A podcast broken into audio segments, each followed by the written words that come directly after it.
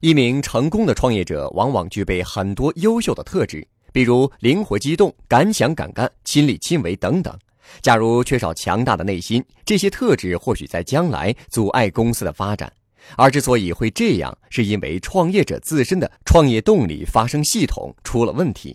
创业动力发生系统，也就是创业的原动力，在西方企业家们秉承清教徒传统，他们看来，创业是一种实现人生救赎的手段。不只是单纯的赚钱或者追求成就感，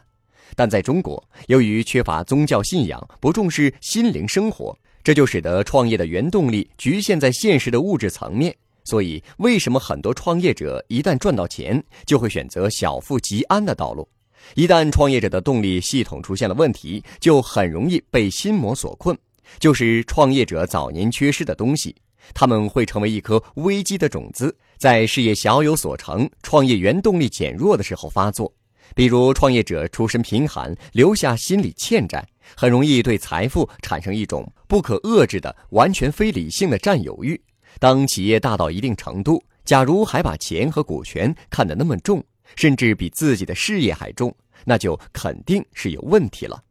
再比如，创业者早年情感缺失，很多出身寒微的企业家都是在残破不全的家庭里长大的，甚至从来没有得到过亲人的关怀，这就使得他们很自然地把情感寄托在兄弟情谊上，非常讲义气。即使创业老陈不出业绩、不守规矩、蛮不讲理的时候，创始人也会一次又一次高高举起、轻轻放下。结果就是企业制定的各种规则，从价值观到战略，从制度到流程，全部形同虚设，成为笑话。还有的创业者内心极度缺乏认同感，对赞美过度渴望。一些出身不好的企业家，从小被人看不起，很容易在创业成功后过分在意行业、政府和社会评价，花很多时间做各类协会的主席。参加各种评奖、峰会，被各级领导接见等等，这些事情一旦上瘾，就会非常的费时费力，对公司的业务往往就难以顾及了。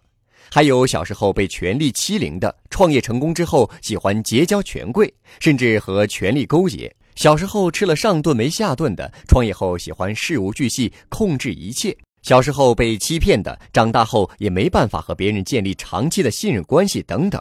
所有这些都会给企业埋下危机的种子。那么，创业者该如何克制这些心魔呢？对于这一代白手起家的企业家来说，最重要的要克服自己的出身，克服自己内心的各种匮乏感，努力让自己高贵起来。这种高贵和财富无关，而是和担当、责任、自制、谦逊等美德紧紧联系在一起。只有与过去的不幸经历和解。我们才能克服各种匮乏感，恢复好自己的动力系统，并且在源源不断、绵绵不绝的内心动力的支持下，把企业带上一个又一个新的高峰。